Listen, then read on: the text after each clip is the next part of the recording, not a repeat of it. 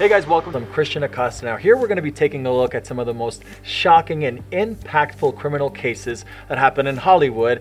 And to kick off the story behind the story, I mean really, I'm so, so, so excited for this. We have María Celeste Arrarás joining us today, our first guest to premiere all of this. What a way to kick off. I mean, majorly, majorly. Now the reason that you're here today is because we're going to be talking about El Secreto de Selena, the book that you've written, and the investigation behind that, right? Yeah, and the murder of, of Selena, and everything that happened in her life in the months previous to her death that were so important and fundamental to understanding why she was killed. Now, truthfully, you know, some people may be looking at it like, what does María Celeste have to do with this, right? oh my so God. I, I think it's important that we take a look, you know, before we get into all of that. First off, you're a T V icon, right? You're a living legend, I mean, of news, uh, Spanish language television.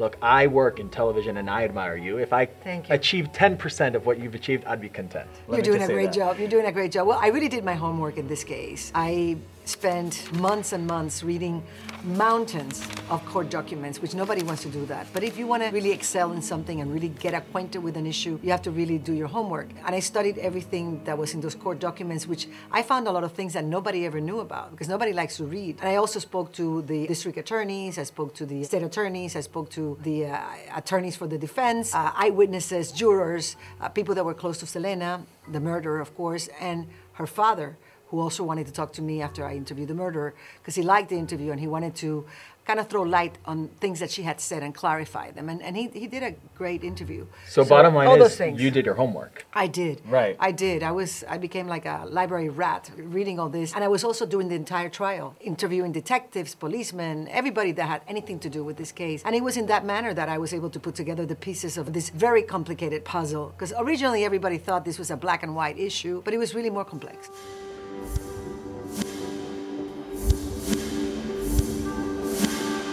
You have a career that spans decades, right? We, of course, we all know you're from Telemundo's Al Rojo yeah, Vivo. But at this moment, right, this was, was this, this was like almost a little after the beginning of your career. We a little say, bit after. Right? Little yeah, bit it was after. Like in the early beginnings. Early stages, right? I, I was already, I was already established. I already had a very successful T V show. Right.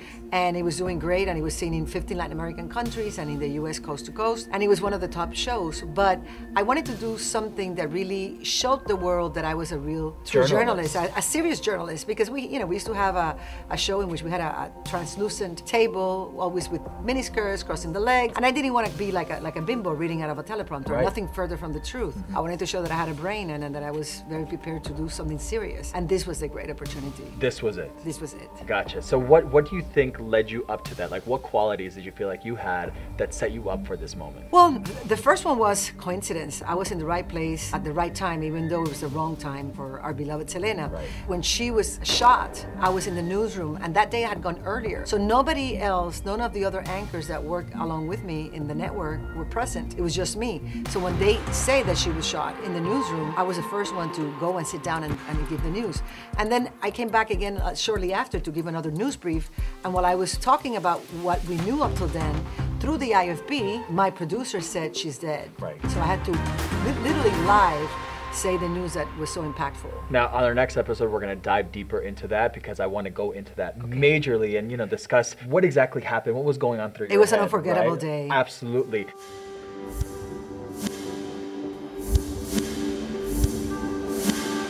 Going back to this investigation, I've actually seen some interviews, right, that you've done, and people have asked you, like, why are you writing about Selena's death? And you, you know, your example is, well, you know, journalists write about, you know, absolutely. Figures, like, for example, John F. Kennedy, right? Yeah. But there's always an... Oh, so an, many more. Of course, James so Dean, many. Marilyn yes. Monroe, Abraham Lincoln, everybody. Absolutely. Maybe yeah. one day people will write about me. Who knows? Oh, well, hopefully for the right reasons. We want to get killed no, no, because we're mentioning all. all the ones that have died. We won't go there yet, right?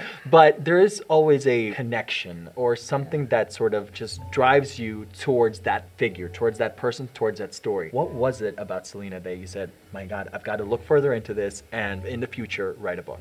Well, what I saw in the story was that it was so existentialist in the sense that everybody has a goal, everybody has dreams, and we all fight for them and we all work hard to achieve them. But if we make the wrong decision at any point, we might be derailed from that road, and in this case fatally, like Selena saw her end because she made the wrong decision. She trusted Yolanda Saldivar, even though people that were very very close to her for a long time, had been telling her that this woman was no good news, that she was bad news. And even when her inner voice was telling her already that she should get rid of her because she was a toxic friend, and right. she didn't do it. So this story had such a lesson for all of us that we have to not only always pursue our dreams and work hard, but also be very careful about the decisions that we make, because just one will turn everything around. Absolutely. Now, there's been other cases of intrigue and shock and impact, right? We've had Jenny Rivera, Valentina Lizalde, uh, Kevin Frey, you know, right, this right, past year. Course. Why haven't you looked into those in the same way? Like, what stood out about the Selena case? Well, they're very different. First of all, the times are different. Back then, this is many, many years ago, a quarter of a century ago. Can you believe um, it's been that it's, long? No, I could hardly. It's going to be twenty-five years. Is that crazy? No, it's yeah. it's crazy. Yeah.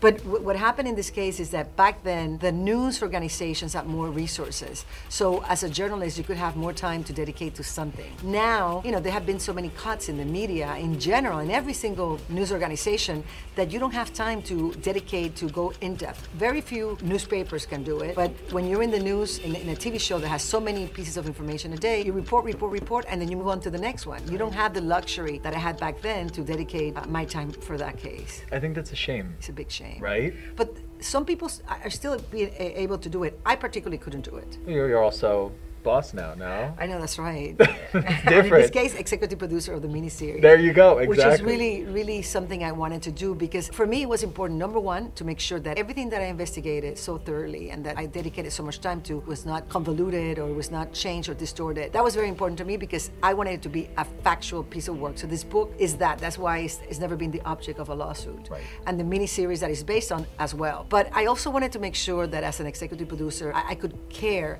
for every detail to make sure that Selena's memory was respected, that nothing was said or done that would throw not even the most minimum shadow of a doubt over right. her reputation.